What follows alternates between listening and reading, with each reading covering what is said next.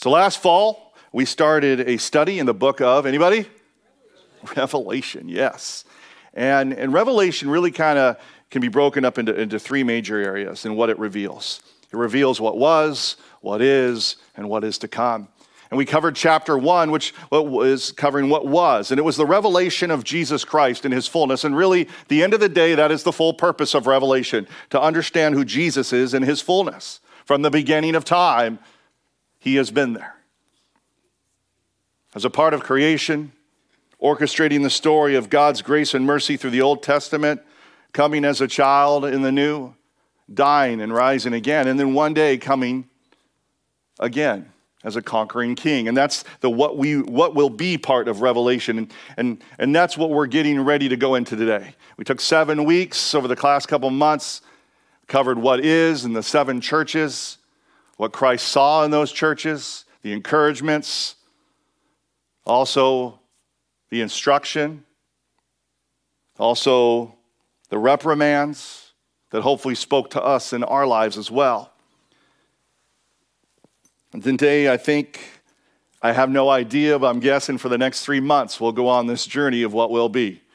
I know churches that have done this in 10 weeks. I know churches that have done this in 40. So I tried mapping this out several times, and it's, you know, along talking to Tim Kopko, and I'm like, I have no idea. So we'll just see what happens. All of humanity, in my opinion, wants to know what is going to happen in the end. Whether you're religious or not, we want to know how things are going to end. This is all the time watching the news or watching science. They'll talk about in a billion years the sun will explode or what have you. Or you watch blockbuster movies. Anybody love like Earth destroyed, everything's gone, total destruction movies? Anybody? You know, yeah, yeah, they're they're great. Yeah, Armageddon, right? You know, asteroids, earthquakes, you know, whatever it may be. Love, we have this idea of how are things going to end, and I think it's because inside of our souls, we know that things will come to an end. Revelation reveals to us what that's going to look like.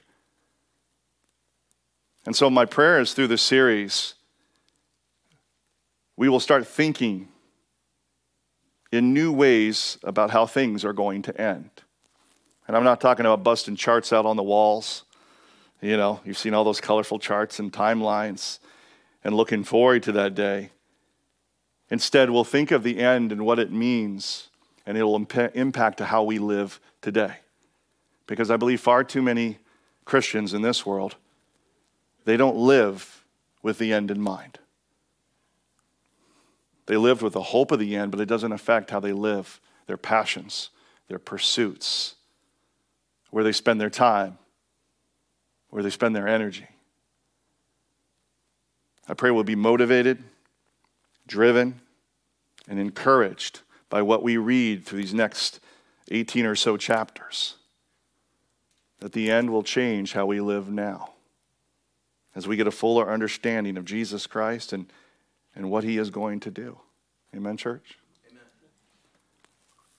If you remember, the man who wrote Revelation was John, same guy who wrote the Gospel of John that we spent some time in last year, same guy who wrote 1st, 2nd, and 3rd John. He was the last survivor of the original 12 disciples. He's an elderly man now. He's been banished to the, the island of Patmos, which you can still visit now, the middle of the Aegean Sea, right off of what was the coast of the time at Ephesus. He was banned there for preaching the gospel. And this is where God chose to reveal himself to John. And today we are going to jump into chapter 4 as there's a new part of this revelation that begins to unfold. I'm going to read it for you, and you can read on the screen as well as we go through it. Revelation chapter 4, verse 1. He says, After this I looked, speaking the revelation of the churches in 2 and 3. And behold, a door standing open in heaven. And the first voice which I had heard speaking to me like a trumpet said, Come up here, and I will show you what must soon take place. At once I was in the Spirit, and behold, a throne stood in heaven, with one seated on the throne. And he who sat there had the appearance of jasper and carnelian. And around the throne was a rainbow that had the appearance of, emerald, of an emerald. Around the throne were 24 thrones, And seated on the thrones were 24 elders, clothed in white garments, with golden crowns on their heads. And from the throne came flashes of lightning and rumblings and peals of thunder.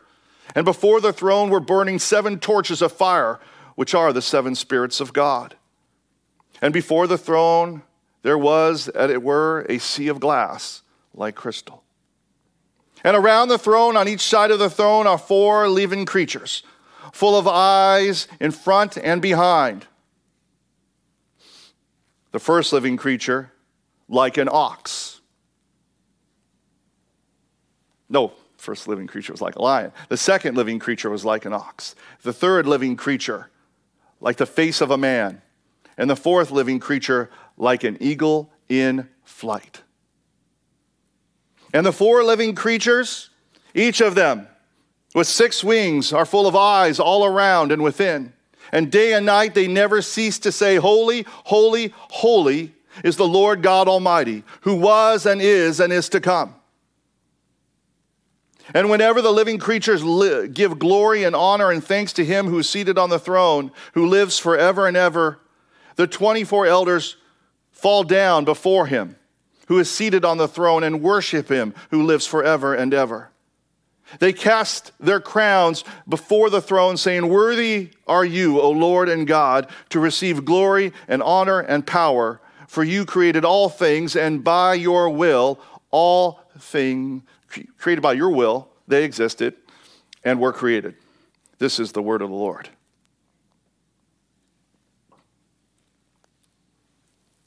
There's one thing I want you to keep in mind when reading the book of Revelation.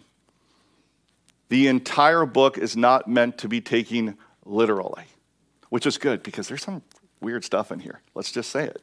It's not unholy to say that. There is some weird stuff. When you have four creatures that are full of eyes, that's weird.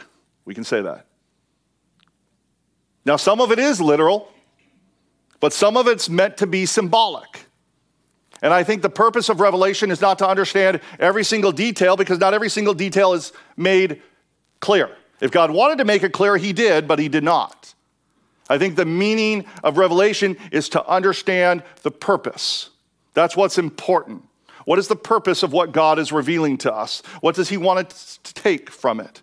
For example, the throne of God is was there a real throne? Is, does God sit on a throne all the time? like a king we would see in ancient in times, even though he's spirit? Or was it a symbol of God's sovereign rule and authority? It's true when reading Revelation that we don't know what we do not know. Even these pictures that we put up, you know, I, am hesitant to pull them up because they probably have nothing to do, they probably don't look like anything that we imagine, but I wanted to get us some creativity going in our minds. We don't have a full understanding to grasp what John saw. So we got to walk humbly through the pages of Revelation and say, God, what are you trying to reveal to us? What are you keeping hidden? And what are you meaning for us? Excuse me. So, what I want to do with that in mind is I'm going to walk through some of the things that we just read, and I'm going to try to give some context to it. But most of the time, I'm just going to say I don't know. Uh, and then I'm going to try to pull some meaning for us at the end. So, the first thing you see is that John sees God and he sees, he talks about these precious stones of jasper and, and carnelian, which is kind of a reddish color in, in case you don't know.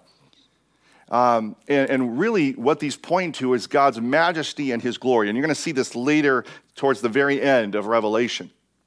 And then you see a rainbow around his throne. Now, you remember when we studied Genesis 1 through 11, a rainbow symbolizes God's covenant, his faithfulness to always keep his promises that are full of his grace and they're, they're full of his mercy.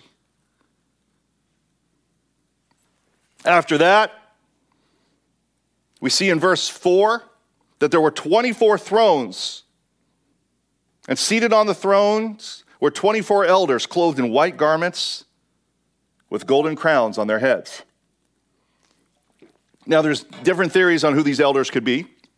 Some think they could be angels, though in the Bible you never see angels sitting on thrones. They're always serving as ministering spirits, helping to carry out the will of God. Some think it could be like the 12 apostles and like 12 the, leaders of the 12 tribes of israel and it's like showing the continuity between the old and the new testament peoples uh, 24 is also a significant number if you've ever read chronicles king david he had, he had 24 priestly gatekeepers he had, uh, he had 24 priestly worship leaders they didn't all sing at the same time of course they had 24 priests and so that these 24 elders may represent having something to do um, with the church and all of creation worshiping God. But at the end, we just don't know. They play some kind of priestly leadership role, but we don't know who they are. But we'll find out one day. Then in verse 5, we get another interesting phrase. After the, the flashes of lightning and the peals of thunder, you see the seven spirits of God. Now, some believe that these are angels. Some also believe that this is uh, symbolism for the fullness of the Holy Spirit. The number seven in the Bible means completion, fullness can mean perfection. And so, it, even though there's one Holy Spirit, the same seven Spirit is, is, speaking to the fullness and the, uh, um, and, the, and the perfection of the Holy Spirit at work in the world. At Again, we don't know. But we'll find out one day. And then the one that freaked me out as a kid and made me not want to go to heaven the four living creatures a lion, an ox, one with the face of a man, and one with the face of an eagle. Each of them having six wings and are all full of eyes around them. It's like a zoo from a horror movie. Like, I did not want to go to heaven when I read this because, like, that's weird, right? Now, most likely, these are a type of angel. You see the prophet Ezekiel, you see the prophet Isaiah. Both speak to creatures like this, and they were always angels. So, most likely, these are angels. That doesn't make them any less freaky, a little less scary, especially when they're surrounded by eyes. But we have to remember that these beings, these angels, possibly, probably, were created by God. God does pretty good work. So they're probably beautiful to behold. we don't know what's literal about this description. We don't know what's symbolic, but whatever it is, they are, I'm sure, beautiful to behold. I mean, uh, being covered in eyes, do they really have eyes all over them? Probably not. I, my guess is it's symbolizing their awareness, their alertness, uh, their comprehensive knowledge. I mean, they're not omniscient like God, but like nothing pertaining to their duties escapes their scrutiny, escapes their sight. They see it all. Now, why does God choose these forms? Well, different theories for that. I'm not going to go into all of them. One of the popular ones is that, that they represent different uh, parts of creation, uh, especially, and this is something that would have meant something to the Jewish culture.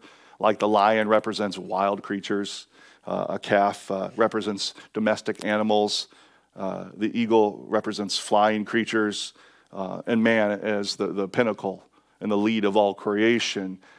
But we really don't know for sure. But we'll find out one day. Now, even though their appearance may be symbolic, their existence isn't, because as we will go on to see here, even starting uh, in a couple weeks, they play, they're deeply involved with the coming judgments of God. So they're real, they're going to be there. Hopefully, they just look different than this.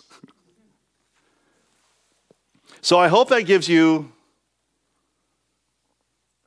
some ideas on what these different phrases could possibly mean. But at the end of the day, we just don't know. But we'll find out one day. Now, what's most important about this chapter is not understanding who the elders are or understanding who the creatures are. God did not, if He wanted to make that clear, He would have. But it's understanding what it is that they are doing. In Revelation 4, verse 10, it says that the elders cast all their crowns at the Lord's feet. I love that. As the creatures worship these four angels. Somehow they've earned this position. I don't know how. God has given them this position. It's obviously a position, uh, a position of some type of priestly authority. I, who knows? And yet their response to this is to, to take their crowns that they have been given and to place them before God. As in, as in a way of saying, Lord, everything that I have comes from you. I have nothing without you. This is all belongs to you. I love that. I love that. What are they doing in this moment? What are these acts of? They're acts of worship. The acts of, of taking their crowns off and setting them before the Lord. The acts of singing. They're acts of worship. You know, of all the things that God could reveal to us, I mean, He could have jumped right to the judgments. He could have right, right to the bowls, right to the trumpets. But he starts with this picture of worship. This is the first thing that he shows us. And I believe because he wants us to be reminded of who he is. All throughout Scripture, he is reminding everybody of who he is. The beginning of the Ten Commandments, he says, You are to worship nobody else. There is only one I am, and it is me. And you look at these songs of praise, eh, they're, they're praising God, and the words that they use, they're talking about the power and, and the might of God. I mean, when, when, they, when they say the term Almighty here, this, this term, it, it identifies God as the strongest, most powerful being, utterly devoid of, of weakness. No one can oppose him. He is almighty. And because God is mighty, he can effortlessly do whatever he wills to do. Reminds me of 1 Chronicles 16, verses 28 through 30, where he says, Ascribe to the Lord, O families of the peoples. Ascribe to the Lord glory and strength. Ascribe to the Lord the glory, due his name. Bring an offering and come before him. Worship the Lord in splendor of holiness. Tremble before him, all the earth. Yes, the world is established, it shall never be moved. Let the heavens be glad, let the earth rejoice, and let them say among the nations, The Lord reigns. Sorry, I'm coughing so much. I'm an assistant basketball coach on three teams. I've worn my voice out yelling at children. The opening of John's vision is God upon his throne in all his power and sovereignty and his majesty. Worship is the centerpiece of heaven. It is the priority of heaven. And it makes me think when I read this is the worship of God the centerpiece of my life? If someone were to look at my life and say, Yeah, what's at the center? They'd say, The worship of the Lord. Like all of creation, do all the areas of my life worship the Lord?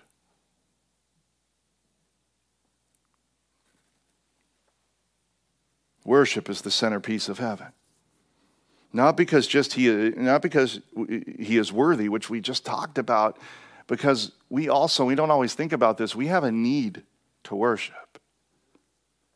You and I, the Bible teaches, are designed with a need to worship. We're not designed to be self sufficient. I believe that's the great lie of the devil. I mean, look at the Garden of Eden when we studied Genesis. I mean, what was his first lie? He's like, man, eat this fruit and you can be like God. You won't need God anymore. What was the first lie of heaven? Satan look in the mirror saying, man, I look good. I could do this whole God thing better than he can. I don't need to worship him. I should be worshiped. It's a lie because God has ingrained us a need to worship. Whether we recognize that need or not. And, and, and what do you see? What happens when they believe this lie? Everything becomes ugly and painful. And you juxtapose that versus what we see in heaven, and, then, and we see beauty. Everything is beautiful as they are worshiping the Lord because they're doing what God has created them to do.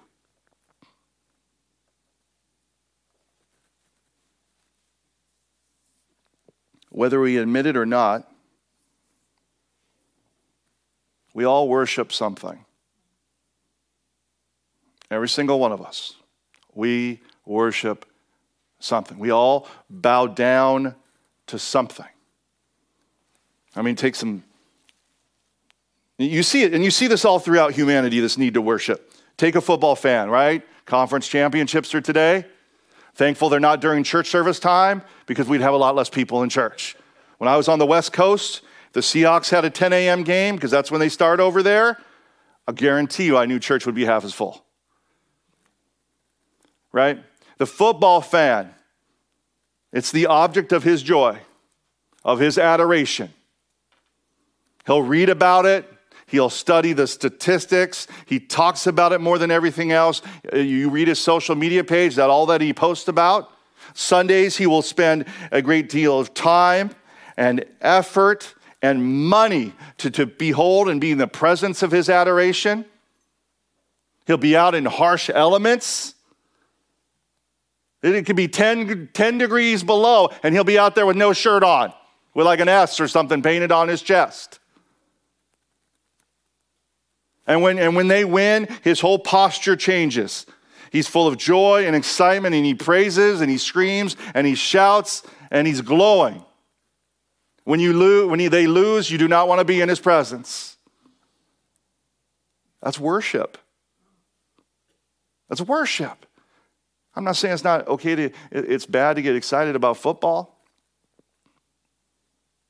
But there's a difference between enjoying something and it becoming the main focus of your time and your money and your energy and your joy. Other ways people worship? I mean, look at, look at celebrities. Have you ever read, anybody history buff in here? Nobody? Okay, I got one. A couple. If you ever read history or just watch it on the History Channel because it's much cooler, right? The history of kings and queens in this world is a terrible history. It's a history of, uh, of tyranny, uh, uh, of exploitation, of, of slavery. And yet, any country that still has a king or queen, like people are obsessed with them. Like, there's this book that what Prince Harry put out, some book about his trauma being like the prince. I don't know what it's about. I don't even care. But it's like at the top of the bestseller list in America. Like we broke away from England a long time ago, right? Big old war. And we're still obsessed. Like Marie and I, we watch the news every night. And it's like this book coming out is a part of the news. And I, I'm like, who cares? Now, look, if you get into this, I don't mean no offense, but like the, the, the passion that, that countries put into their king and queen Or when you take America or any country that doesn't have kings and queens, what do we? We do the same thing to celebrities. The same thing. We take the super rich, the super, the, the super valuable, uh, uh, beautiful, uh, the super athletic, and, we put them on a throne. There's TV channels. Donate it. Just focus completely on celebrities, and they stay in business. They thrive. Magazines that thrive just focusing on these people and how to be like them. Why do we do this? Because the Bible says that we all have a need to worship. We all have a need to take an object in our lives and to look at it, to, to find value, to find worth, for it to be a mirror of our worth in our existence. We all do it. Okay?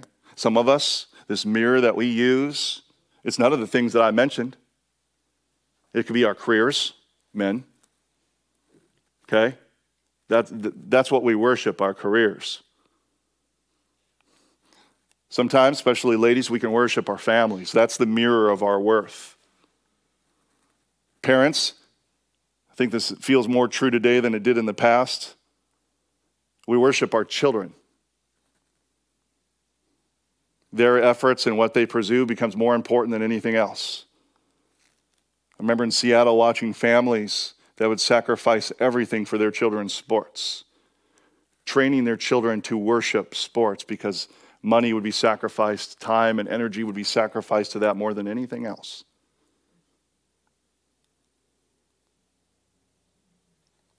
Teenagers will hold up beauty and will hold up popularity, especially if we're in school, as the things that we worship, to be like the cool kids to be like the beautiful people we see in our magazines or our websites. We all have a need to worship, a need to find value in something that is greater than ourselves.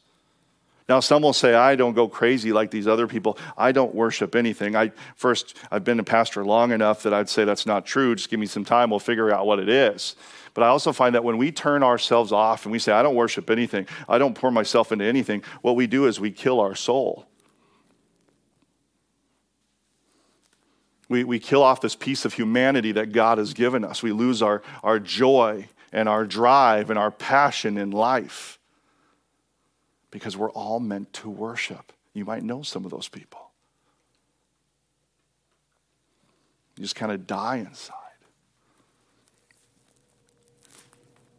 Archbishop William Temple, he said this if you want to know what you really worship, if you want to know what you really treasure, if you want to know what your, your, your God is, think about where your mind goes during solitude. When you have nothing else to think about, where does your mind go first? When you need to make decisions in life, where do you turn to first? What do you, what do you dream about? What do you worry about not happening without effort? What gets first priority in your life? What is at the top of the list that nothing else loses out to? He calls that the solitude test of what you worship. Is the answer God and His will that you find in His Word, or is it something else? Second, there's the, what he called the nightmare test. And he said the nightmare test is if you were to lose something, what is it that you could lose that would be so devastating to you that would just drive you to throw yourself off a bridge, that would crush you and devastate you to such ends that you would be unable to move forward in life? What is your greatest nightmare to lose? Is it God or is it something else? If it is anything else but God, then there's a part of your heart that is not worshiping God. These are the tests that show where the emotional wealth of your heart is invested. What you put on the throne. Now, maybe you have God on the throne, but you might have a couple other thrones right next to God that have equal place. Or you might put God on the throne on Sunday morning, but the other six days away, you ask Him to step down and put in something else.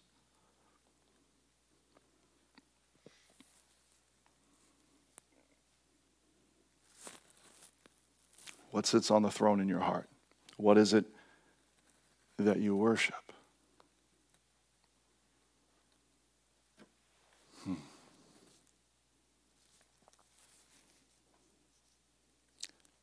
Revelation 4 shows us God on the throne because he is worthy. It shows us God on the throne and us worshiping because we need to worship him.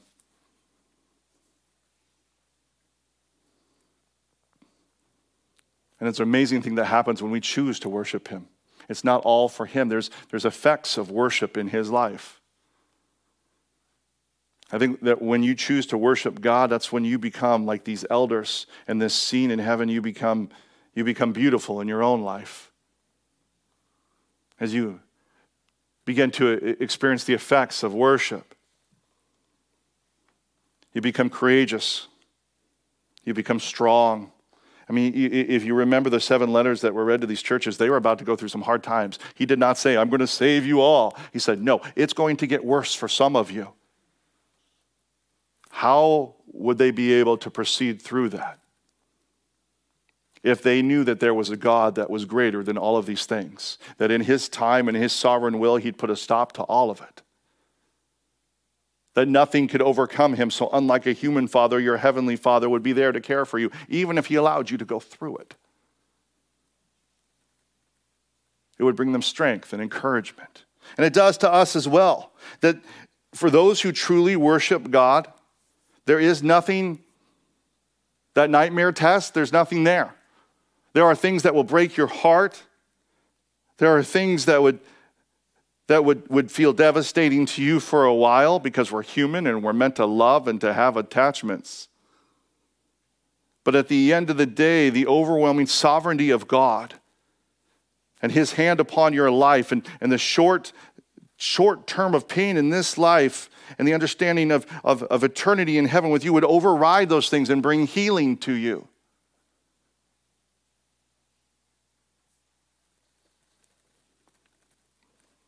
Another effect of worshiping God is that our value and our beauty are found in Him. Some of you sitting in here, and I don't mean this because I'm calling you out, I just by sheer percentages, some of you, you don't take criticism well. You cannot be criticized. You can't handle disappointment. You have no confidence in yourself. You're crushed easily, you're defeated easily. You go up for short periods, but you go down for much longer ones. If what I described is part of you, that means there's part of you that is not fully worshiping God. There's something missing. You're, you're trying to find all that God gives you in something else. But when you begin to put him on his throne, you know, you don't put him on his throne, he's on his throne. When you begin to realize he is on the throne, these struggles begin to fade. You can handle criticism because you're loved by God. So you don't have to be perfect. In fact, you're not surprised when you get something wrong because only God is perfect. You have confidence to, to handle anything that comes your way because you know that you have God's strength to get you through. You're never crushed because no one can take what has given you. You're never too far down because you know He is sovereign. You're also never too full of pride because you're always willing to take your crown and lay it before Him because you know that everything that you have comes from Him. Your beauty and your understanding of your worth is not found in a magazine or a website or, uh, or in other people. It's found that you are created by the Almighty, and that is enough for you.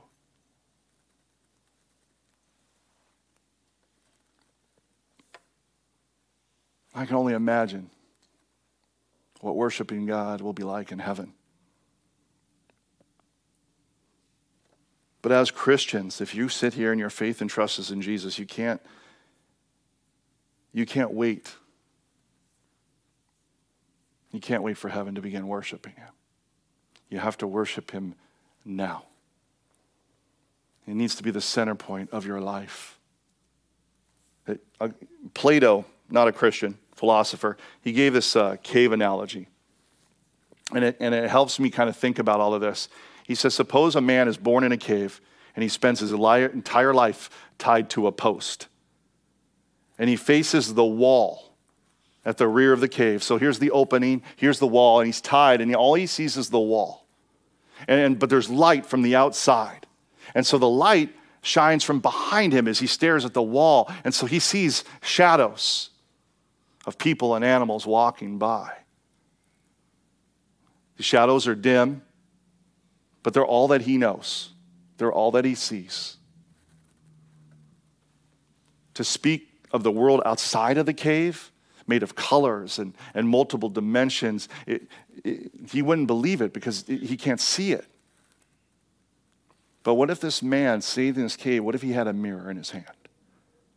And this mirror could see outside of the cave and the things passing by and the light and, and the dimension and the colors.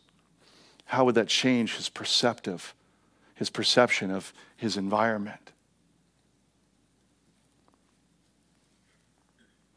He would see things as they really are and would give him hope and joy and a desire to be there. When we worship God in our lives, it's like we hold up the mirror. See, this is the world and all the darkness and the pain and our insecurity and our fear and our emptiness. But when we hold up the mirror, we're getting this reflection of heaven. We can't see it clearly because we're not there yet. We're not there. But we get these glimpses of the beauty of our worth in Him and His love and His sovereignty. And I don't know when I hold up that mirror in my life, when I'm reading His Word and I'm serving in Him and, and I'm singing to Him, and I'm not just singing words, but I'm really singing to Him, and I get that glimpse. I get filled with hope. I get filled with joy. I get filled with peace. I get filled with meaning. And, and I don't see all of this anymore. I just I see just what's in the mirror. And I get excited because I know one day, one day what I see in here, I'll, I'll be able to experience for myself. This is why it's so important in our lives that we won't wait until heaven to begin to worship Him. That we, in the same way as these creatures, call out to Him and we set our crowns before Him because we're ever presently aware that He is the one on the throne. Amen, church?